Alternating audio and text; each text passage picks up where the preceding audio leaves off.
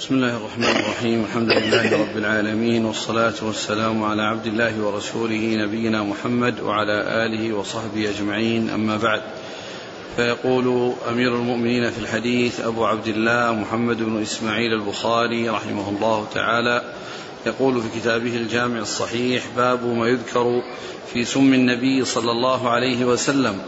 رواه عروة عن عائشة عن النبي صلى الله عليه وسلم. قال حدثنا قتيبة قال حدثنا الليث عن سعيد بن أبي سعيد عن أبي هريرة رضي الله عنه أنه قال لما فتحت خيبر أهديت لرسول الله صلى الله عليه وسلم شاة فيها سم فقال رسول الله صلى الله عليه وسلم اجمعوا لي من كان ها هنا من اليهود فجمعوا له فجمعوا له فجمعوا له فقال لهم رسول الله صلى الله عليه وسلم إني سائلكم عن شيء فهل أنتم صادقي عنه؟ فقالوا نعم يا أبا القاسم. فقال لهم رسول الله صلى الله عليه وسلم من أبوكم؟ قالوا أبونا فلان. فقال رسول الله صلى الله عليه وسلم كذبتم بل أبوكم فلان. فقالوا صدقت وبررت. فقال هل أنتم صادقي عن شيء إن سألتكم عنه؟ فقالوا نعم يا أبا القاسم وإن كذبناك عرفت كذبنا كما عرفته في أبينا. قال لهم رسول الله صلى الله عليه وآله وسلم من أهل النار؟ فقالوا نكون فيها يسيرا ثم تخلفوننا فيها. فقال لهم رسول الله صلى الله عليه وآله وسلم اخسأوا فيها والله لا نخلفكم فيها أبدا. ثم قال لهم فهل أنتم صادقي عن شيء إن سألتكم عنه؟ قالوا نعم. فقال هل جعلتم في هذه الشاة سما؟ فقالوا نعم. فقال ما حملكم على ذلك؟ فقالوا أردنا إن كنت كذابا نستريح منك. وإن كنت نبيا لم يضرك. بسم الله الرحمن الرحيم. الحمد لله رب العالمين وصلى الله وسلم وبارك على عبده ورسوله نبينا محمد وعلى آله وأصحابه أجمعين. ما بعد يقول الإمام البخاري رحمه الله باب في سم النبي صلى الله عليه وسلم. يعني سم اليهودي له أو اليهودية له. وأورد فيه يعني هذا الذي ذكره عن عباس قال ويذكر.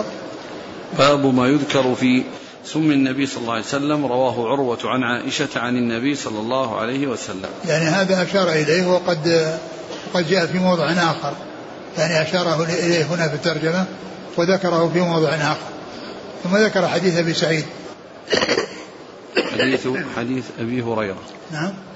حديث أبي هريرة. الحديث الثاني الأول أيه الثاني؟ حديث, حديث نعم. ثم ذكر حديث أبي هريرة رضي الله عنه في قصة سم سم اليهودية له وهو في خيبر وفي وفيه أن الرسول عليه السلام لما فتحت خيبر و لما فتحت خيبر. قال لما فتحت خيبر أهديت لرسول الله صلى الله عليه وسلم شاة فيها سم فقال الرسول صلى الله عليه وسلم اجمعوا لي من كان ها هنا من اليهود. فجمعوا له. فقال لما فتحت خيبر آه، أهديت لرسول الله صلى الله عليه وسلم شاة فيها سم. فقال الرسول عليه الصلاة والسلام اجمعوا لي من كان من اليهود يعني هنا. فجمعوا للنبي عليه الصلاة والسلام وسألهم ثلاثة أسئلة.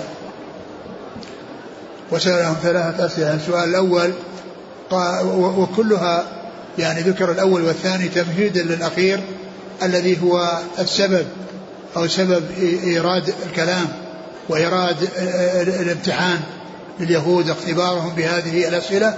المقصود من ذلك الأخير ولكنه بدأ باثنين يعني فيها يعني ما يدل على صدقه صلى الله عليه وسلم وأن اليهود يعني يعرفون بذلك صدقه عليه الصلاة والسلام ولهذا وافقوه يعني حيث قالوا صدقت وبررت يعني لما قال لهم من أبوكم؟ قالوا أبونا فلان فقال كذبتم بل أبوكم فلان قالوا صدقت وبررت.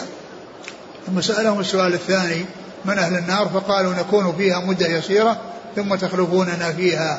فقال اخسأوا فيها ولن نخلفكم فيها أبدا يعني أنكم أنتم أهل النار وأنتم الذين تدخلون النار ولا تخرجون منها لأن الكفار يعني ليس لهم إلا النار ولا يخرجون منها أبد الأباد بل يبقون فيها إلى غير نهاية يبقون فيها إلى غير نهاية.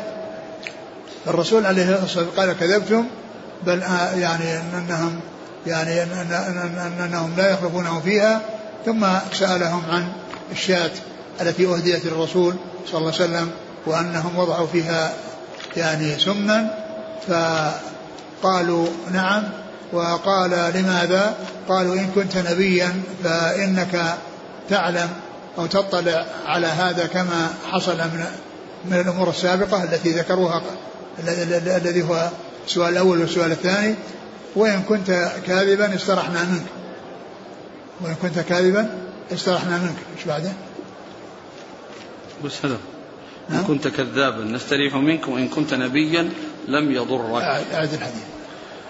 قال عن عائشة عن أبي هريرة رضي الله عنه أنه قال لما فتحت خيبر أهديت لرسول الله صلى الله عليه وسلم شاة فيها سم فقال رسول الله صلى الله عليه وسلم اجمعوا لي من كان ها هنا من اليهود فجمعوا, فجمعوا له فقال لهم رسول الله صلى الله عليه وسلم إني سائلكم عن شيء فهل أنتم صادقين؟ وقد جاء, وقد جاء في بعض الأحاديث عند أبي داود وغيره أن الرسول عليه الصلاة والسلام علم بأنها فيها سم من نفس الذراع التي أكلها أو أكل منها وكانوا وضعوا السم في الشاة وأكثروا منها في الذراع لأنها كانت تعجب النبي عليه الصلاة والسلام.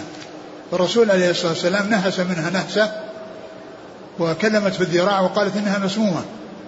وهذا من من من علامات نبوته. كون الجماد وكون الجماد يحدثه ويتكلم معه ويسمع الرسول صلى الله عليه وسلم كلام يعني هذه الذراع. فهذا من علامات نبوته عليه الصلاة والسلام.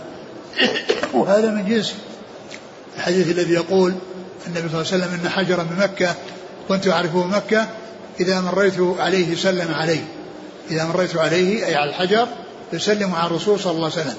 فهذه الذراع التي جعل فيها السم آه كلمت الرسول عليه الصلاة قالت إنها فيها سم فترك فتركها. ولكن بقي ذلك في يعني لهاته أو لهواته صلى الله عليه وسلم بقي ذلك أثره فيه عليه عليه الصلاة والسلام. فهذا هو الذي عرف به صلى الله عليه وسلم كونها مسمومة ولهذا لم يواصل الأكل وإنما نهس نهسة وكلمت في الذراع وقالت إنها مسمومة. نعم. قال اجمعوا لي. اجمعوا لي من كان ها هنا من اليهود فجمعوا له. فقال لهم رسول الله صلى الله عليه وسلم إني سائلكم عن شيء فهل أنتم صادقي عنه؟ فقالوا نعم يا أبا القاسم. فقال لهم رسول الله صلى الله عليه وسلم من أبوكم؟ قالوا أبونا فلان. فقال رسول الله صلى الله عليه وسلم كذبتم بل أبوكم فلان. فقالوا صدقت وبررت. فقال هل أنتم صادقي عن شيء إن سألتكم عنه؟ فقالوا نعم يا أبا القاسم. وإن كذبناك عرفت كذبنا كما عرفته في أبينا. قال لهم رسول الله صلى الله عليه وسلم من أهل النار؟ فقالوا نكون فيها يسيرا ثم تخلفوننا فيها. وهذا ذكره الله عنهم وقال لن تمسنا النار إلا أيام معدودة. نعم. فقال لهم رسول الله صلى الله عليه وسلم اخسأوا فيها والله لا نخلفكم فيها أبدا. ثم قال لهم فهل أنتم صادقي عن شيء إن سألتكم عنه؟ قالوا نعم. فقال هل, هل جعلتم في هذه الشاة سما فقالوا نعم. فقال ما حملكم على ذلك؟ فقالوا أردنا إن كنت كذابا نستريح منك وإن كنت نبيا لم يضرك. ثم مع هذه هذه الدلائل الواضحة الجلية وأن يعني ما حصل من من اليهود الإيمان برسول الله صلى الله عليه وسلم بل بقوا على كفرهم وعلى على ضلالهم وعلى عنادهم للرسول صلى الله عليه وسلم مع وضوح الأدلة الدالة على أنه جاء بالحق وأنه محق ومع ذلك استمروا على ما هم عليه من من من من الكفر به وعدم تصديقه وكذلك الحرص على إيذائه صلوات الله وسلامه وبركاته عليه. نعم. قال حدثنا قتيبة عن الليث نعم. عن سعيد بن أبي سعيد المقبري. عن أبي هريرة. نعم. قال رحمه الله تعالى باب شرب السم والدواء به وبما يخاف منه. قال حدثنا عبد الله بن عبد الوهاب. قال حدثنا خالد بن الحارث. قال حدثنا شعبة. عن سليمان. قال سمعت ذكوان يحدث عن أبي هريرة رضي الله عنه عن النبي صلى الله عليه وسلم أنه قال من تردى من جبل فقتل نفسه فهو في نار جهنم يتردى فيه خالدا مخلدا فيها أبدا. ومن تحسى سما فقتل نفسه فسمه في يده يتحساه في نار جهنم خالدا مخلدا فيها أبدا. ومن قتل نفسه بحديدة فحديدته في يده يجأ بها في بطنه في نار جهنم خالدا مخلدا فيها أبدا. ثم ذكر باب ما جاء في شرب شرب السم والدواء به. شرب وبما شرب, شرب السم والدواء به وبما وبما يخاف منه. وبما يخاف منه. يعني شرب السم آه، حرام لأنه قاتل للنفس. لا يجوز للإنسان أن يتعاطى السم لأن فيه قتل النفس ولا يعطيه ولا يعطيه لغيره. ممن هو محترم فإن في ذلك فإنه سبب في قتل النفوس. و وقوله والدواء به يعني أنه حرام الدواء به لأن السم استعماله حرام فلا يجوز التداوي بالحرام. قال وما يحذر منه يعني وكذلك أيضا وما يحذر منه لا يتداوى به. يعني ما يحذر منه الشر وما يحذر منه الضرر وما كان يعني مشتملا على ضرر فإنه لا يجوز التداوي. وقد سبق أن مر أن التداوي الأمر بالتداوي أنه لا يتداوى بحرام وإنما التداوي يكون بالشيء الحلال. وأما الحرام فإنه لا يتداوى به. فالسم لا يتداوى به لأنه قاتل. وكذلك الأشياء التي يحذر منها والتي يخشى أن يترتب عليها أضرار للإنسان فإنه لا يعني لا يستعمل في الدواء لأن الدواء يطلب فيه الشفاء وأخذ الشيء الذي يضر فيه آه، زيادة الضرر أو إحداث الضرر أو حصول الضرر من جديد لمن استعمل هذا الذي يحذر وهذا الذي يخشى. وفي بعض النسخ خبيث يعني يعني وما كان خبيثا فإنه لا يتداوى به وما كان خبيثا فإنه لا لا يتداوى به. ثم ذكر حديث أبي هريرة المشتمل على ثلاث جمل وهو أن من تردى من من جبل أو من من شيء شاهق فقتل نفسه بذلك فإنه فإنه يعذب بذلك ويتردى به في جهنم خالدا في خالدا مخلدا فيها أبدا. وهذا إذا كان كافرا فلا شك أنه سيبقى إلى غير نهاية. يعني إذا كان هذا العمل مع الكفر فالكفر لا, لا سبيل لخروج صاحبه من النار بل هو باق أبد الآباد.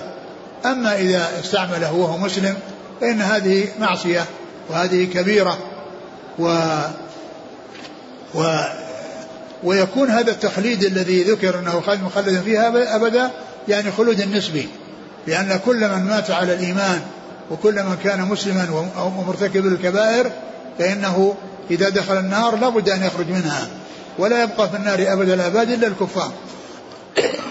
وكذلك من تحسى سما فإنه يتحساه في جهنم خالدا فيها مخلدا أبدا وهذا مثل الذي قبله.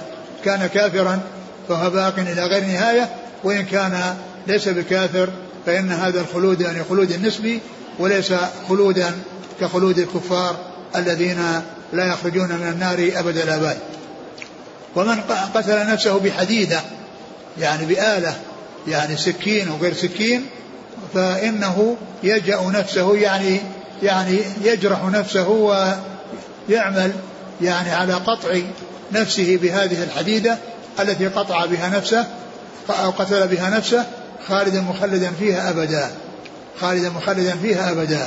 وهذا يدل على أن استعمال الحرام يعني في في أكل أكل السم وقتل النفس به أن هذا إن كان مسلما فهو من أكبر الكبائر وإن كان كافرا فليس هناك ذنب أعظم من من الكفر.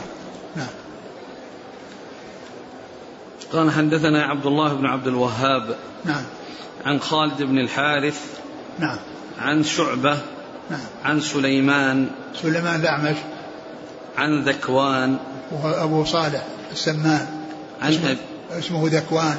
وكنيته أبو صالح ولقبه السمان. عن أبي هريرة.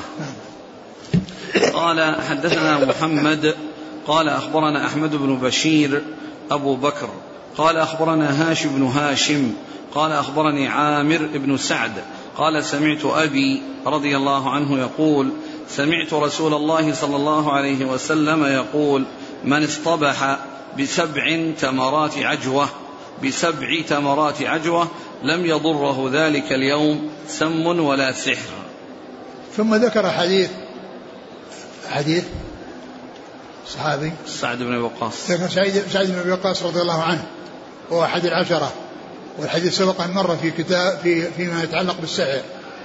وذلك أن فيه علاج من السحر يعني علاج وقائي.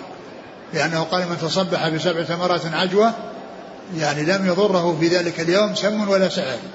فأورده في السحر من أجل ذكر السحر فيه وأورده هنا من أجل ذكر السم فيه وأن وأن أكل سبع تمرات من العجوة في صباح كل يوم تكون وقاية له من أن يحصل له سم أو سحر يعني في ذلك اليوم. وسبق أن مر الحديث وذكرت أن هذا فيه الدليل على صحة ما يعني يستعمله الناس في هذا الزمان من التلقيح ضد أمراض معينة التلقيح ضد الجدري والتلقيح ضد يعني كذا يعني آه، استعمال شيء يقي منه ويكون سببا في عدمه وعدم حصوله أن ذلك سائر وقد جاءت به السنة عن رسول الله صلى الله عليه وسلم في هذا الحديث المتعلق بالعجوة لأن الدواء أو أن الشيء يتعالج به لرفع ما وقع ويتعالج به لدفع ما يخشى أن يقع ويتعالج به أو يستعمل لدفع ما يخشى أن يقع كما في حديث العجوة الذي معنا. نعم. قال حدثنا محمد هو بن سلام. بن سلام. عن أحمد بن بشير أبي بكر نعم. عن هاشم بن هاشم نعم. عن عامر بن سعد نعم. عن أبيه. نعم. قال رحمه الله تعالى باب الباني الأتن. قال حدثني عبد الله بن محمد قال حدثنا سفيان عن الزهري عن أبي إدريس الخولاني عن أبي ثعلبة الخشني رضي الله عنه قال نهى النبي صلى الله عليه وآله وسلم عن أكل كل ذي ناب من السبع. قال الزهري ولم أسمعه حتى أتيت الشام. وزاد الليث قال حدثني يونس عن ابن شهاب قال وسألته هل نتوضأ أو نشرب ألبان الأتن أو مرارة السبع أو أبوال الإبل؟ قال قد كان المسلمون يتداوون بها فلا يرون بذلك بأسا. فأما ألبان الأتن فقد بلغنا أن رسول الله صلى الله عليه وسلم نهى عن لحومها ولم يبلغنا عن ألبانها أمر أم ولم يبلغنا عن ألبانها أمر ولا نهي. وأما مرارة السبع قال ابن شهاب أخبرني أبو أدريس الخولاني أن أبا ثعلبة الخشاني أخبره أن رسول الله صلى الله عليه وسلم نهى عن أكل كل ذي ناب من السبع. ثم ذكر باب ألبان الأتن. باب ألبان الأتن والأتن هي الحمير. الأتن هي الحمير الأنثى من الحمير يقال لها أتان. وقد جاء في الحديث الذي مر في الحج عن ابن عباس قال جئت على يعني حمار أتان. يعني في الحج وقد مر من بعض الصف أو بين يدي الصف. فالأتن هي الحمر. الأتن هي الحمر وهي الإناث من الحمر. وذكر يعني آه يعني آه في هذه الترجمة آه، يعني بعض الأحاديث المتعلقة بالسباع وذوات الناب من السباع. وذكر أيضا ما يتعلق بمرارة بمرارة؟ الأسد. مرارة السبع. السبع. مرارة السبع. يعني السبع الجنس يعني جنس السباع. والثالث و الباني الأتن ومرارة السبع وأبوال الإبل. وأبوال الإبل. هذه الأمور التي جاءت يعني في هذا الحديث فيما يتعلق بأبوال الإبل ثبت ثبت به السنة عن رسول الله صلى الله عليه وسلم. ومر الحديث المتعلق بألبانها وأبوالها وأنه يستشفى بها وقد أرشد بذلك إلى ذلك رسول الله عليه الصلاة والسلام. أما ما يتعلق بالأتن فمن المعلوم أن أن أن, أن لحمها حرام فكذلك ألبانها فكذلك ألبانها لأن اللبن متحلل من اللحم ويعني ومن ال و يعني خرج من اللحم فيكون مثل من جنسه. فلا يؤكل فلا تؤكل الحمر ولا تشرب ألبانها ولا تشرب ألبانها. وأما فيما يتعلق بمرارة السبع فإن الرسول صلى الله عليه وسلم نهى عن يعني أكل كل ذناب من السباع ومعلوم أن مرارته جزء منه فيكون منهيا عنها. يعني فلا يجوز أن يستعمل من السباع ومن الدواب المحرمة لا يجوز أن يستعمل منها شيء وإنما وإنما يبتعد عن كل يعني ما جاء في السنة يعني ما يدل على منعه وعلى تحريمه. فمرارة السبع هي من جنس لحم السبع ولحم السبع حرام لأن النبي صلى الله عليه وسلم قال حرم كل ذي ناب من السباع ومخلب من الطير.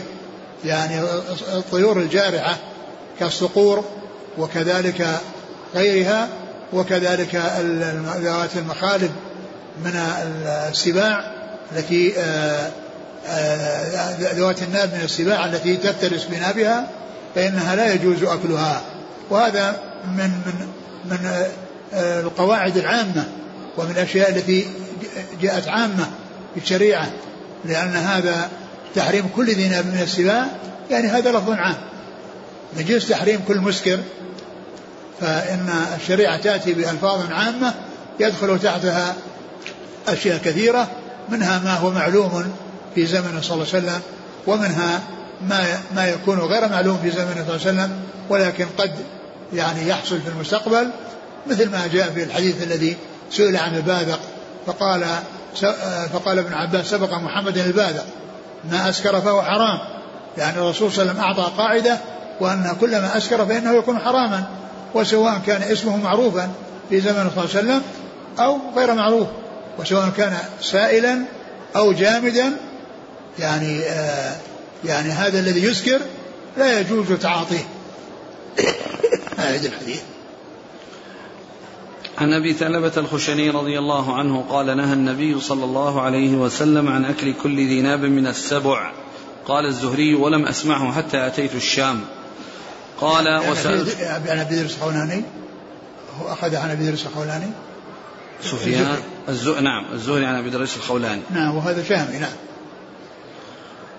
قال وسألته هل نتوضأ أو نشرب ألبان الأتن أو مرارة السبع أو أبوال الإبل؟ قال قد كان المسلمون يتداوون بها فلا يرون بذلك بأسا.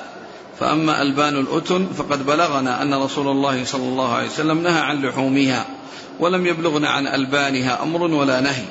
وأما مرارة السبع قال ابن شهاب قال أخبرني ابن إدريس أبو إدريس أن أبا ثعلبة أخبره أن رسول الله صلى الله عليه وسلم نهى عن أكل ذي كل ذي ناب من يعني هذا فيما يتعلق بهذه الأشياء الذي قال أن, أن الأبوال لم يبلغنا فيها شيء نعم فيما يتعلق بأبوال الإبل فقد جاءت السنة في رسول الله وأما غيرها فإنها مثل اللحوم وهي مثل يعني مثل شحم الخنزير. فإن الخنزير جاء لحمه وشحمه مثله.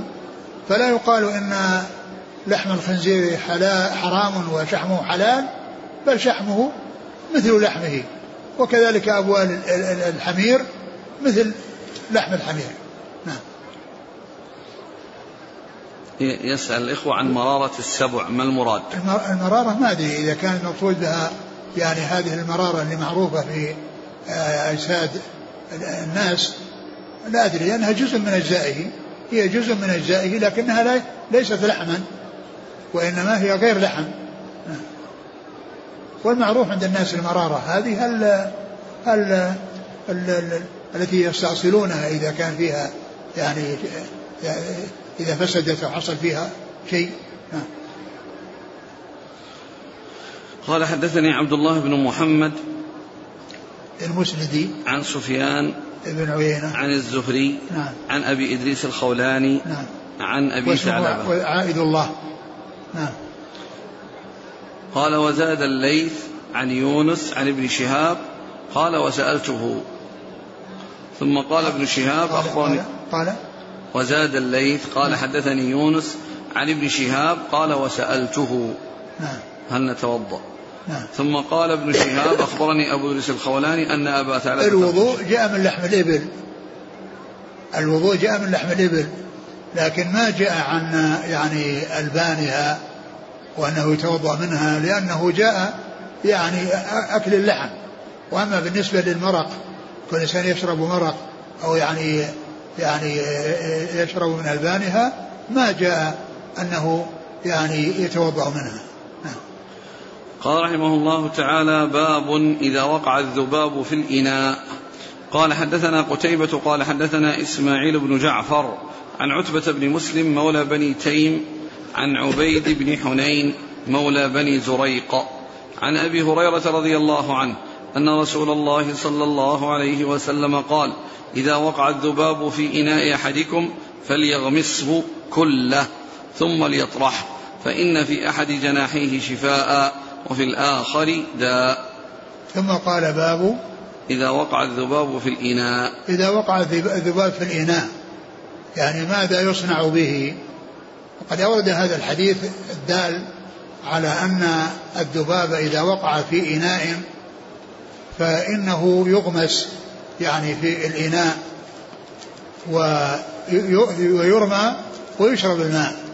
وذلك أن في جناحيه أحد جناحيه داء وفي آخره الثاني شفاء وكان هو ينزل الذي فيه الداء ويرفع الذي فيه الشفاء. فإذا غمس يعني جاء الدواء وأزال الداء. جاء الدواء الذي هو في أحد جناحيه وحصل به إزالة الداء الذي في الجناح الذي في الجناح في الجناح الآخر. قوله هنا أحدكم يعني ليس المقصود به يعني أن أن الإنسان يكون للإنسان أو أن الإناء يكون للإنسان بل إناؤه أو إناء غيره. إذا وقع ولهذا الترجمة قال الإناء. والحديث جاء إن أحدكم. والمقصود به آه، عموم الناس. لكن لا يعني ذلك. أنه يكون على ظاهره. أن المقصود به إناء يخصه بل سواء له أو لغيره. سواء هذا الإناء له ولغيره إذا وقع فيه الذباب فإنه يغمس. حتى ينزل الدواء الذي في الجناح الثاني ويقضي على الدواء الداء الذي في الجناح الأول. و يعني ذكر بعض العلماء أو استفاد بعض العلماء من هذا الحديث فائدة أو قاعدة وهي أن ما لا نفس فيه أن الشيء اللي لا نفس فيه يعني ما في دم. لا ينجس الماء إذا مات فيه. أن ما لا نفس فيه النفس المقصود به الدم. يعني الذي ليس فيه دم. أنه إذا وقع في الإناء ومات فإنه لا ينجسه. لا ينجس الماء أو الشيء الذي وقع فيه. وذلك لأنه يعني لا دم فيه وأخذ ذلك من قصة الذباب لأن الذباب إذا غمس فقد يكون في ماء حار ويموت من هذه الغمسة فيلقى يعني ميتا فاستفاد أو يعني يعني ذكر أهل العلم أن أنه يستفاد من هذا الحديث أن ما لا نفس له سائلة لا ينجس الماء إذا مات فيه لا ينجس الماء إذا مات فيه. وقد ذكر ابن القيم رحمه الله في كتابه آه، زاد المعاد أن أول من عرف أنه عبر بهذه العبارة فقال ما لا نفس له سائلة لا ينجس الماء إذا مات فيه إبراهيم النقعي وعنه تلقاها الفقهاء من بعده. وعنه تلقاها الفقهاء من بعده. وهذا يبين يعني ما ذكره في, في الزاد في زاد المعاد في هدي خير العباد يعني أن أن أن إبراهيم النخعي هو الذي سبق إلى ذلك وقد وقد ذكر في كتاب الروح لما جاء يعني يفرق بين النفس والروح وأن النفس تطلق على الدم. قال وفي الحديث ما لا نفس له سائلة لا ينجس الماء إذا مات فيه. قال وفي الحديث ما لا نفس له سائلة لا ينجس الماء إذا مات فيه. وهذا يدل على أن يعني آه، ما ذكر من أن كتابته لكتاب الروح أنه كان متقدما وأن فيه يعني مثل هذه الأشياء التي ليس فيها تحقيق. لأنه ذكر في الزاد زاد المعاد الذي آه، يبين أن هذا لم يأتي في الحديث وأن التعبير به ما جاء أول من سبق إليه إبراهيم النقعي أول من سبق إليه إبراهيم النقعي قالوا عنه تلقاها الفقهاء من بعده. مع أنه في كتاب الروح قالوا وفي الحديث ما لا نفسه لا سائله وليس هناك حديث في ذلك وليس هناك حديث في ذلك فهذا مما يبين على أن ما جاء في كتاب الروح من بعض الأشياء التي يعني فيها يعني شيء أو فيها محاذير أنه كان أنه كان متقدما مع أن فيه أشياء مفيدة وأشياء صحيحة وأشياء لا إشكال فيها لكن فيه منامات وفيه حكايات يعني ليست ليست جيدة وفيه مثل هذا الكلام الذي نسبه حديثا إلى رسول الله صلى الله عليه وسلم وهو ليس بحديث قال حدثنا قتيبة عن إسماعيل بن جعفر نعم. عن عتبة بن مسلم مولى بني تيم نعم. عن عبيد بن حنين مولى نعم. بني زريق نعم. عن أبي هريرة نعم. قال رحمه الله تعالى كتاب اللباس باب قول الله تعالى قل من حرم زينة الله التي أخرج لعباده. وقال النبي صلى الله عليه وآله وسلم كلوا واشربوا والبسوا وتصدقوا في غير إسراف ولا مخيلة. وقال ابن عباس رضي الله عنهما كل ما شئت والبس ما شئت ما, ما أخطأتك اثنتان سرف أو مخيلة. قال حدثنا إسماعيل قال حد الأول قال النبي صلى الله عليه وسلم كلوا واشربوا والبسوا وتصدقوا في غير إسراف ولا مخيلة. وقال ابن عباس كل ما شئت والبس ما شئت ما أخطأتك اثنتان سرف أو مخيلة. قال حدثنا إسماعيل قال حدثني مالك عن نافع وعبد الله بن دينار وزيد بن أسلم يخبرونه عن ابن عمر رضي الله عنهما أن رسول الله صلى الله عليه وسلم قال لا ينظر الله إلى من جر ثوبه خيلا ثم قال في, في كتاب اللباس باب قول الله تعالى قل من حرم زينة الله باب قوله عز وجل من حرم زينة الله الذي أخرج لعباده. يعني هذه الآية فيها أن ما أباحه الله وما يسره الله لعباده من الطيبات يعني فيستعملونها على الوجه الذي الذي شرع لهم.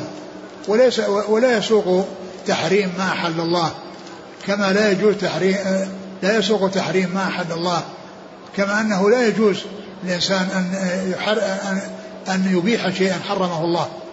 لا يجوز تحريم الحلال ولا تحليل الحرام. هذا غير سائغ وهذا غير سائغ قال قل من حرم زينة الله الذي أخرج لعباده وطيبات من رزق يعني أنها حلال ولكن الإنسان يستعملها وفقا لما شرع له فلا يستعملها على وجه يخالف ما جاء ما جاء به الشرع. كتاب الله عز وجل وسنة رسوله صلى الله عليه وسلم. ثم ذكر الحديث والأثر الحديث الذي فيه قال كل ما شئت قال صلى الله عليه وسلم كلوا واشربوا والبسوا وتصدقوا. كلوا واشربوا والبسوا وتصدقوا. كلوا واشربوا والبسوا وتصدقوا. ما لم يكن؟ في غير في غير إسراف ولا في غير إسراف ومخيلة. ولا مخيلة. يعني الإنسان يأكل ويشرب ويتصدق ويلبس من غير إسراف. من غير إسراف مجاوزة الحد الإسراف والمجاوزة للحد. والمخيلة هي الخيلاء والكبرياء. والإنسان كونه يعني يتكبر ويعني يحصل منه الكبرياء فالإنسان يأكل ما أحل الله لكن لا يسرف فلا يتجاوز الحدود ولا يأتي بشيء لا يؤكل وإنما يرمى ويتلف وإنما يأتي يأكل الشيء الذي يحتاج إليه من غير إسراف.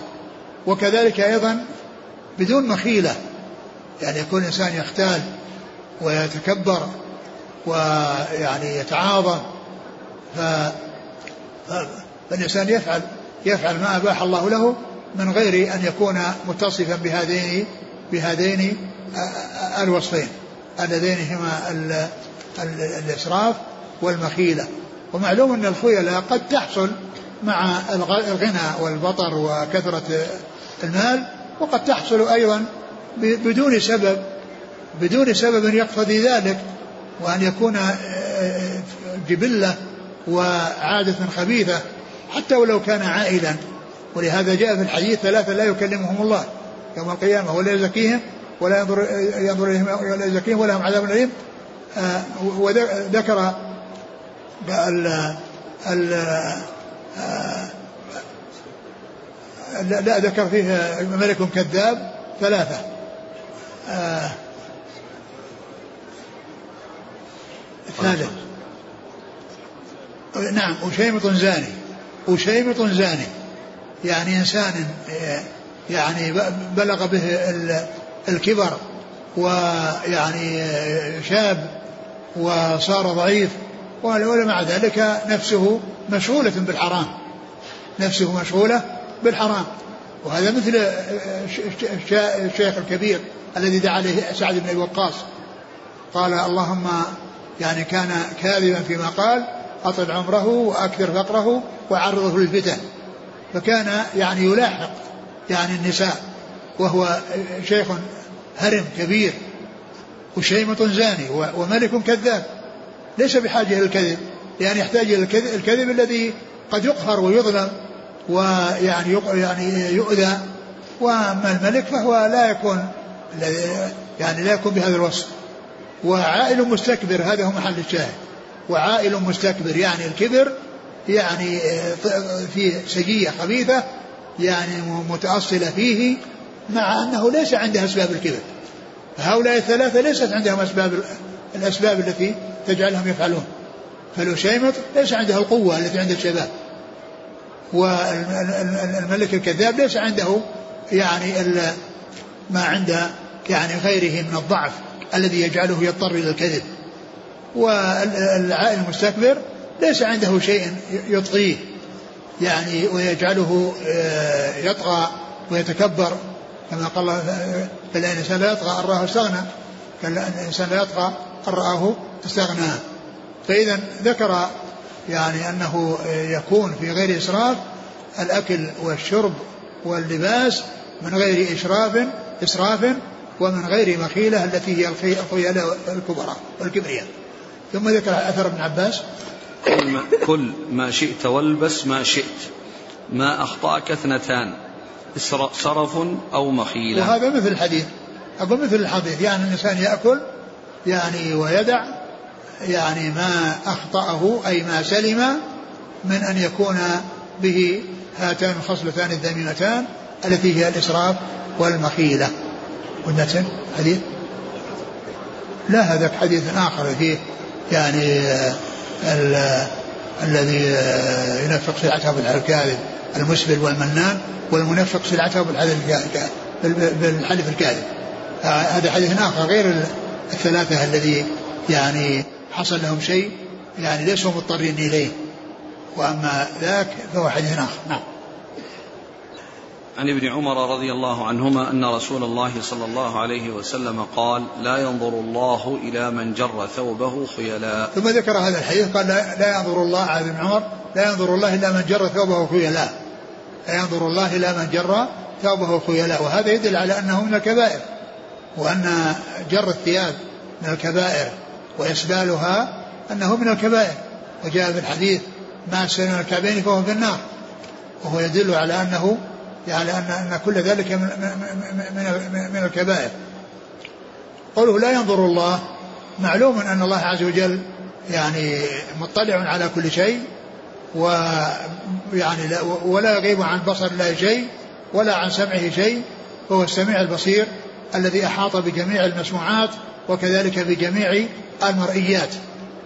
و والمقصود بالنظر الذي نفي عنه يعني النظر الذي فيه خير. وفيه فائدة وإلا فإن الله عز وجل نظره يقع على كل شيء يقع على كل شيء. وقد جاء في الحديث لو حجابه النور لو كشف لأحرق سبحات وجهه ما انتهى إليه بصره من خلقه. فإذا هذا المنفي هو الذي فيه فائدة وهو من جنس قول لا يكلمهم الله كما قيام ولا يزكيهم. فإن الكلام الذي فيه يسوءهم يحصل كما قال اخسأوا فيها ولا تكلمون. يعني لا يكلمهم الكلام الذي فيه سرورهم وراحتهم وإنما يكلمهم بالكلام الذي فيه تبكيتهم. فإذا المنفي يعني هو الذي في مصلحة والمثبت هو الذي فيه مضرة. يعني فكونه لا يكلمهم يعني كلاما فيه مصلحتهم. ويقول اخسأوا فيها ولا تكلمون اخسأوا فيها ولا تكلمون هذا كلام. ولكنه تبكيت وتقريع وتوبيخ. يعني توبيخ لهم. نعم. قال حدثنا إسماعيل. و وهذا إذا كان في في خيلاء أما إذا كان يعني ليس يعني ليس فيه خيلاء وقد يكون الإنسان يعني ناسي وقد يكون ما انتبه وقد يكون يعني الإنسان يعني ما عنده يعني علم بأن ثوبه أنه نازل. ولهذا جاء في الحديث عن عمر رضي الله عنه في قصة عمر عند في مرض موته لما جاء شاب إليه وأثنى عليه وقال هنيئا لك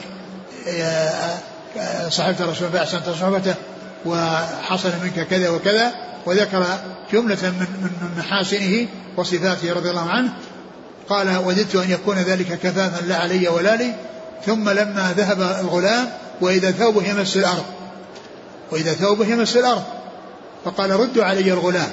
فلما ردوه عليه قال يا ابن أخي ارفع ثوبك فإنه أتقى لربك وأبقى لثوبك. يعني ما منعه ما فيه من الشدة من أن يأمر المعروف وينهى عن المنكر. ما منعه ما فيه من الشدة شدة المرض لأنهم يسقونه اللبن فيخرج من جوفه ويسقونه الماء فيخرج من جوفه لأن أمعاءه مقطعة يعني لا يمشي معها شراب وإنما يخرج ويسيل من بطنه رضي الله عنه وأرضاه. ومع ذلك ما شغله ما هو فيه من الشدة عن أن يأمر بالمعروف وينهى عن المنكر. مع أن هذا الذي هذا أثنى عليه ثناء عظيما. أثنى عليه ثناء عظيما. ذلك الشاب وقال يا ابن أخي ارفع ثوبك فإنه أتقى لربك وأبقى لثوبك أو أنقى لثوبك. فأشار إلى فائدتين. فائدة دنيوية وهي بقاء الثوب سليما. من أن يصيبه وسخ وأن يكون يعني آه، لا يكون عرضة للبلاء وكذلك أتقى لربك وهذا فائدته دنيوية وأخروية.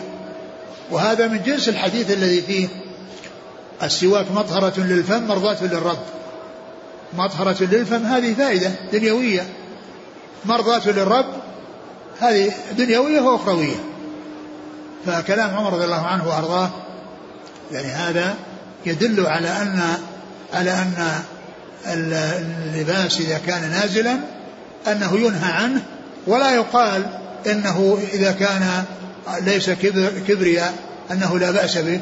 لأن عمر ما قال له أنت تلبسه كبرياء أو أنت متكبرا وإنما قال ارفع ثوبك. يعني معناه أن هذا الأمر المنكر يترك الإنسان ولكنه إذا فعله وكان قصد التكبر فإن هذا هو الذي له الوعيد الشديد كما جاء في قصة الأحاديث الكثيرة وما في قصة العائل المستكبر.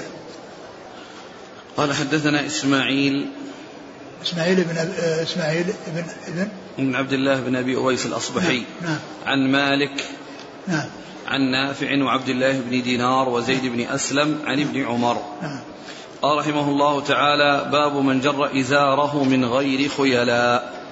قال حدثنا أحمد بن يونس قال حدثنا زهير قال حدثنا موسى بن عقبة عن سالم بن عبد الله عن أبيه رضي الله عنه عن النبي صلى الله عليه وسلم أنه قال من جر ثوبه خيلاء لم ينظر الله إليه يوم القيامة. قال أبو بكر رضي الله عنه يا رسول الله إن أحد شقي إزاري يسترخي. إلا أن أتعاهد ذلك منه. فقال النبي صلى الله عليه وسلم لست ممن يصنعه خيلاء. يعني باب باب من جر إزاره من غير خيلاء. من جر إزاره من غير خيلاء. يعني من حصل له جر الإزار من غير خيلاء. يعني إما أن يكون ناسيا أو أنه استرخى وهو يعني يجذبه ويرفعه كلما استرخى رفعه ويعالج ذلك بحيث لا يكون يعني مسترخيا إزارة يعني بحيث يغطي كعبيه.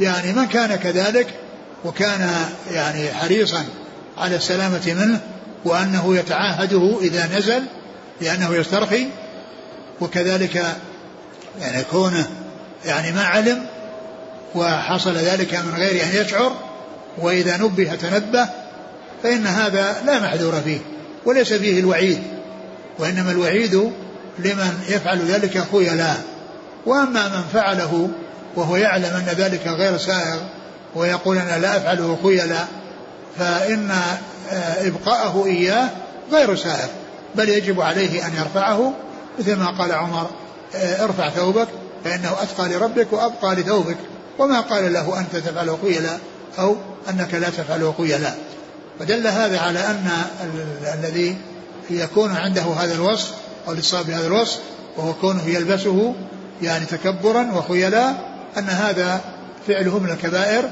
وأما إذا كان ناسيا أو أنه يحصل من غير إرادته وأنه يجذبه ويرفعه كما حصل لأبي بكر رضي الله عنه فإن هذا لا شيء عليه ولا ولا محذور في ذلك.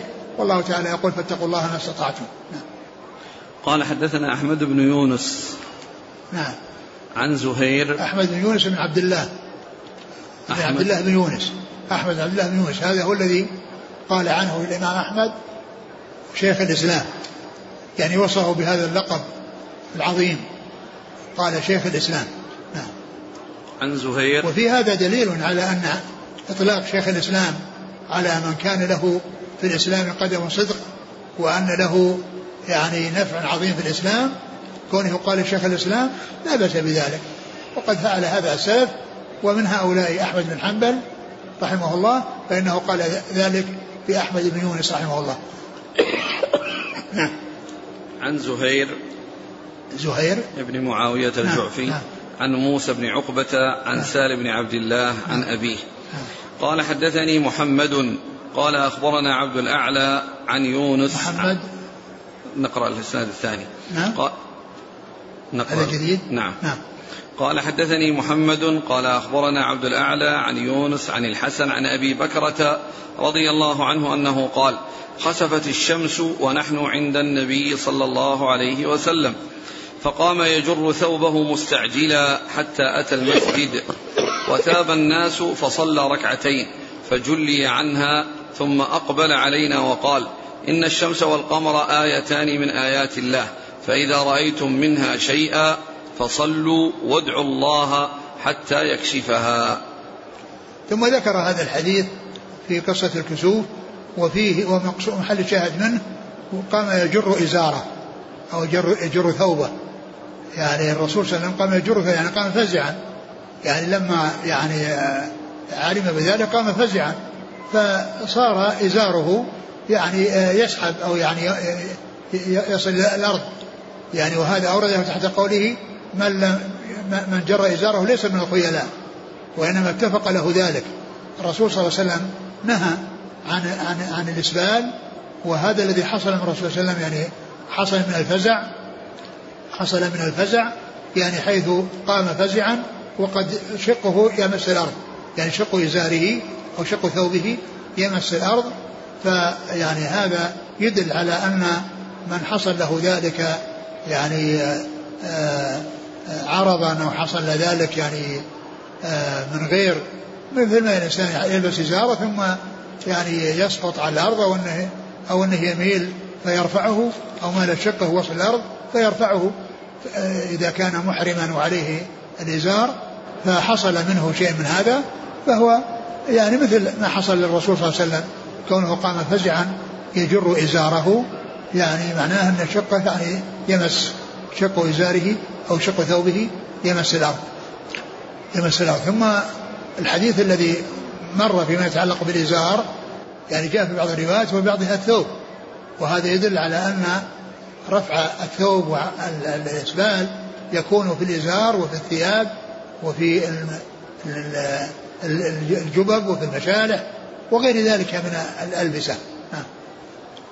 قال حدثني محمد. هو؟ قال يحتمل ابن سلام البيكندي أو هو ابن المثنى. نعم. عن عبد الأعلى. عبد الأعلى بن عبد الأعلى. عن يونس عن الحسن. يونس. بن عبيد العبدي عن الحسن بن أبي الحسن. الحسن البصري. عن أبي بكرة عن نفيع بن الحارث رضي الله عنه. قال رحمه الله تعالى باب التشمير في الثياب.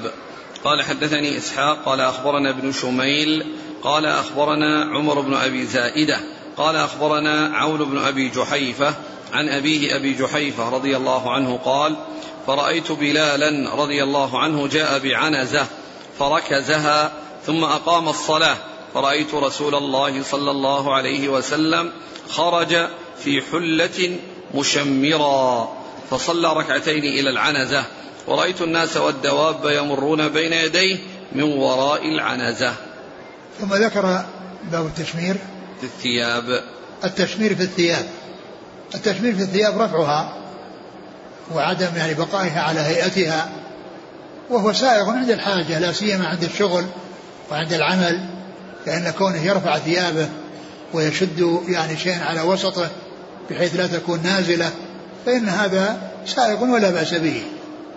وأما بالنسبة للصلاة فليس الإنسان أن يكفت ثيابه وأن يرفعها في حال صلاته بل يتركها ويرسلها.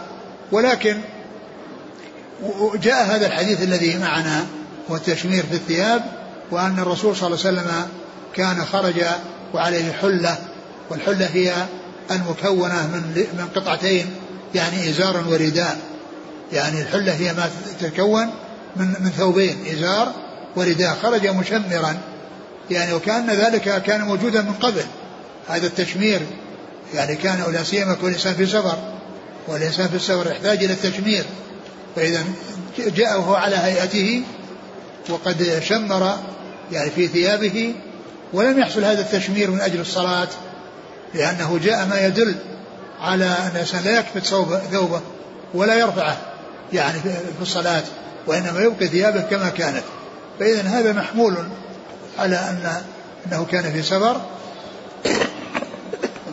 وأنه كان موجودا من قبل. هذه هيئة موجودة لم يفعلها من أجل الصلاة وإنما فعلها من أجل السفر لأن المسافر بحاجة إلى أن يكف ثيابه حتى لا يعثر بها أو حتى لا يحصل شيء يتعلق بها. نعم.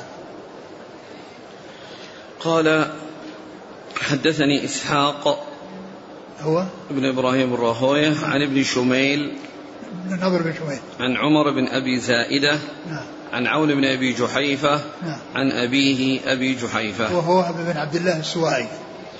قال رحمه الله تعالى باب ما أسفل من الكعبين فهو في النار. قال حدثنا آدم قال حدثنا شعبة قال حدثنا سعيد بن أبي سعيد المقبوري. عن أبي هريرة رضي الله عنه عن النبي صلى الله عليه وسلم أنه قال ما أسفل من الكعبين من الإزار ففي النار. ثم قال باب ما أسفل من الكعبين فهو في النار. ما أسفل من الكعبين فهو في النار. يعني من اللباس. يعني ما نقض ما نزل عن الكعبين. والكعبان هما الحد الأسفل الذي لا يجوز أن تنزل إليه عنه الثياب. وأن ما نزل أو ما كان أسفل من الكعبين فهو متوعد عليه بالنار.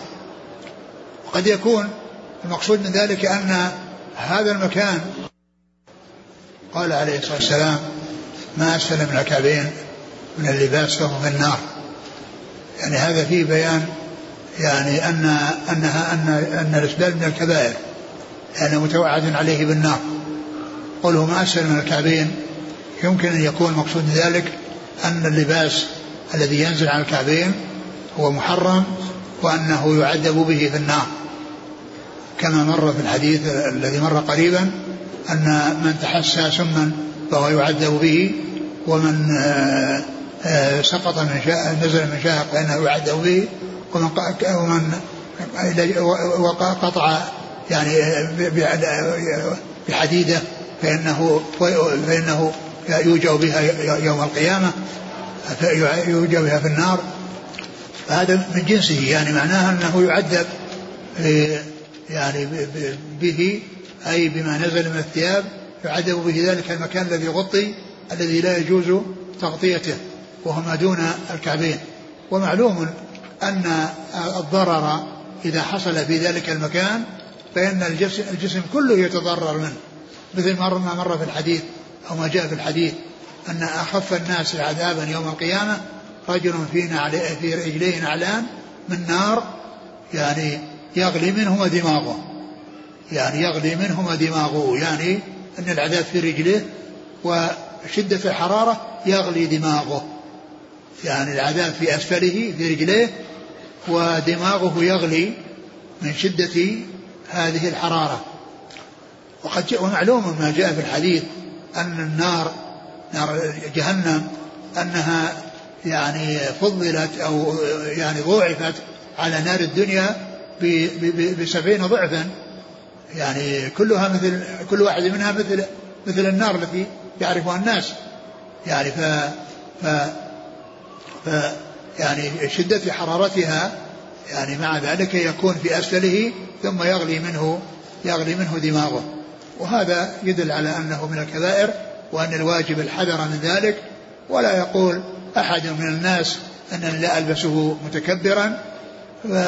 فالذي يعني يريد الخير يفعل السنة ويحذر من الوقوع فيما حرم الله حتى ولو ولو ولو وصف نفسه أو قال عن نفسه أنه غير متكبر لأن المسلم يستسلم وينقاد بما جاء عن الله وعن رسوله صلوات الله وسلامه وبركاته عليه. نعم. قال حدثنا آدم ابن أبي إياس. عن شعبة. نعم. عن سعيد بن أبي سعيد المقبوري عن أبي هريرة. نعم. قال رحمه الله تعالى باب من جر ثوبه من الخيلاء. قال حدثنا عبد الله بن يوسف. قال أخبرنا مالك عن أبي الزناد عن الأعرج عن أبي هريرة رضي الله عنه أن رسول الله صلى الله عليه وسلم قال لا ينظر الله يوم القيامة إلى من جر إزاره بطرا. ثم ذكر باب من جر ثوبه من الخيلاء. باب من جر ثوبه من الخيلاء يعني بسبب الخيلاء أو من أجل الخيلاء. ثم ذكر الحديث لا ينظر الله إلى من جر ثوبه بطرا يعني بطرا هو الخيلاء. ف يعني فهذا كله يبين أن يعني مثل هذا أنه من الكبائر. فإذا كان متصفا بهذا الوصف وأنه يريد الخيلاء فهذا أعظم ما يكون. وإن كان دون ذلك ف فإذا كان جاهلا أو ناسيا فإنه معذور. وإذا كان غير ليس كذلك ولكنه أقدم على هذا الفعل وهو يعلم أنه منهي عنه فلا شك أنه يعني عاص ولكنه دون من كان في قلبه نية الخيلاء. قال حدثنا عبد الله بن يوسف. نعم. التنيسي نعم. عن مالك عن أبي الزناد عبد الرحمن بن عبد الله بن ذكوان. عن الأعرج آه، عبد الرحمن بن هرمز عن أبي هريرة. نعم. قال حدثنا آدم قال حدثنا شعبة قال حدثنا محمد بن زياد. قال سمعت أبا هريرة رضي الله عنه يقول قال النبي صلى الله عليه وسلم أو قال أبو القاسم بينما رجل يمشي في حلة تعجبه نفسه مرجل جمته إذ خسف الله به. فهو يتجلجل إلى يوم القيامة. ثم ذكر هذا الحديث عن أبي هريرة أن النبي صلى الله عليه وسلم قال بينما رجل يمشي يعني تعجبه نفسه يعني عليه حلة قد رجل مرجل جمته. مرجل جمته يعني أنه يعني يعني عنده استكبار وعنده ترفع وعنده يعني آه، زهو بنفسه. فأخبر أن هذا ممن كان قبلنا وأنه خسف الله به الأرض وهو يتجلجل فيها.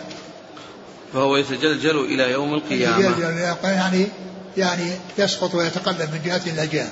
نعم. قال حدثنا آدم عن شعبة عن محمد بن زياد عن أبي هريرة. نعم. قال حدثنا سعيد بن عفير قال حدثني الليث قال حدثني عبد الرحمن بن خالد. عن ابن شهاب عن سالم بن عبد الله أن أباه حدثه أن رسول الله صلى الله عليه وسلم قال بين رجل يجر إزاره خسف به فهو يتجلجل في الأرض إلى يوم القيامة وهذا مثل الذي قبله قال حدثنا سعيد بن عفير نعم. عن الليث عن عبد الرحمن بن خالد نعم. عن ابن شهاب عن سالم بن عبد الله عن أبيه نعم. تابعه يونس عن الزهري يونس بن يزيد. ولم يرفعه شعيب عن أبي هريرة. نعم. شعيب بن أبي حمزة. شعيب بن أبي حمزة. قال حدثني عبد الله بن محمد قال حدثنا وهب بن جرير قال أخبرنا أبي عن عمه جرير بن زيد قال كنت مع سالم بن عبد الله بن عمر على باب داره فقال سمعت أبا هريرة رضي الله عنه أنه سمع النبي صلى الله عليه وسلم نحوه. قال حدثني عبد الله بن محمد عن وهب بن جرير بن حازم. عن أبيه جرير بن حازم. عن عمه جرير بن زيد نعم. عن سالم بن عبد الله بن عمر عن أبي هريرة. نعم. قال حدثنا مطر بن الفضل. قال حدثنا شبابة. قال حدثنا شعبة. قال لقيت محارب بن دثار على فرس وهو يأتي مكانه الذي يقضي فيه. فسألته عن هذا الحديث فحدثني فقال سمعت عبد الله بن عمر رضي الله عنهما يقول قال رسول الله صلى الله عليه وسلم من جر ثوبه مخيلة لم ينظر الله إليه يوم القيامة. فقلت لمحارب أذكر إزارة؟ فقال أذكر إزارة قال ما خص إزارا ولا قميصا. ثم ذكر هذا الحديث الذي فيه أن النبي قال من جر إزاره من جر ثوبه من جر ثوبه مخيلة مخيلة لم ينظر الله إليه يوم القيامة. نعم. الحديث سبق أن مر وهنا ذكر الثوب والثوب يشمل الإزار والقميص والمشلح والجبة وكل شيء يلبسه الإنسان. يعني من اللباس فإذا نزل عن الكعبين فهو داخل في التحريم. ومحارب بن دثار يقول؟ يقول شعبة يقول لقيت محارب بن دثار على فرس وهو يأتي مكانه الذي يقضي فيه. نعم. فسألته عن هذا الحديث فحدثني. ثم قلت فقلت لمحارب أذكر إزارة؟ قال ما خص إزارا ولا قميصا. يعني أنه ذكر في الأول إزار؟ لا الحديث ثوب. ثوب نعم. يعني فقال أذكر إزاره؟ قال ما خص إزارا ولا قميصا؟ يعني نعم. لأن كلمة ثوب تطلق على الإزار وعلى القميص وعلى يعني العباءة والمشلح وعلى الجبة وعلى كل شيء يلبس الإنسان مما يسمى قميصا أو إزارا أو, أو, أو يعني يعني إزارا أو سراويل أو غير ذلك. كل ذلك يدخل تحت الثوب ولا يدخل تحت الإزار. فلفظ الثوب يشمل الإزار وغيره. نعم. ولكن جاء في بعض الأحاديث يعني ذكر الثوب الإزار وأنه هو السبب أنه يسترخي بخلاف غيره فإن القميص لا يسترخي وإنما هو ثابت على الهيئة الذي فصل عليها. و وإنما القميص الإزار هو الذي يسترخي كما مر في حديث أبي بكر أنه كان يتعاهده وإلا فإنه يسقط أو يسترخي من غير إرادته. نعم. قال حدثنا مطر بن الفضل نعم. عن شبابه ابن؟ بن سوار نعم. عن شعبة نعم قال عن محارب بن دثار نعم عن عبد الله بن عمر. نعم قال تابعه جبلة بن سحيم نعم وزيد بن أسلم وزيد بن عبد الله عن ابن عمر. وقال الليث عن نافع عن ابن عمر مثله. وتابعه موسى بن عقبة وعمر بن محمد وقدامة بن موسى عن سالم عن ابن عمر عن النبي صلى الله عليه وسلم من جر ثوبه. يعني باللفظ العام. نعم. نعم. قال رحمه الله تعالى والله تعالى والله تعالى أعلم.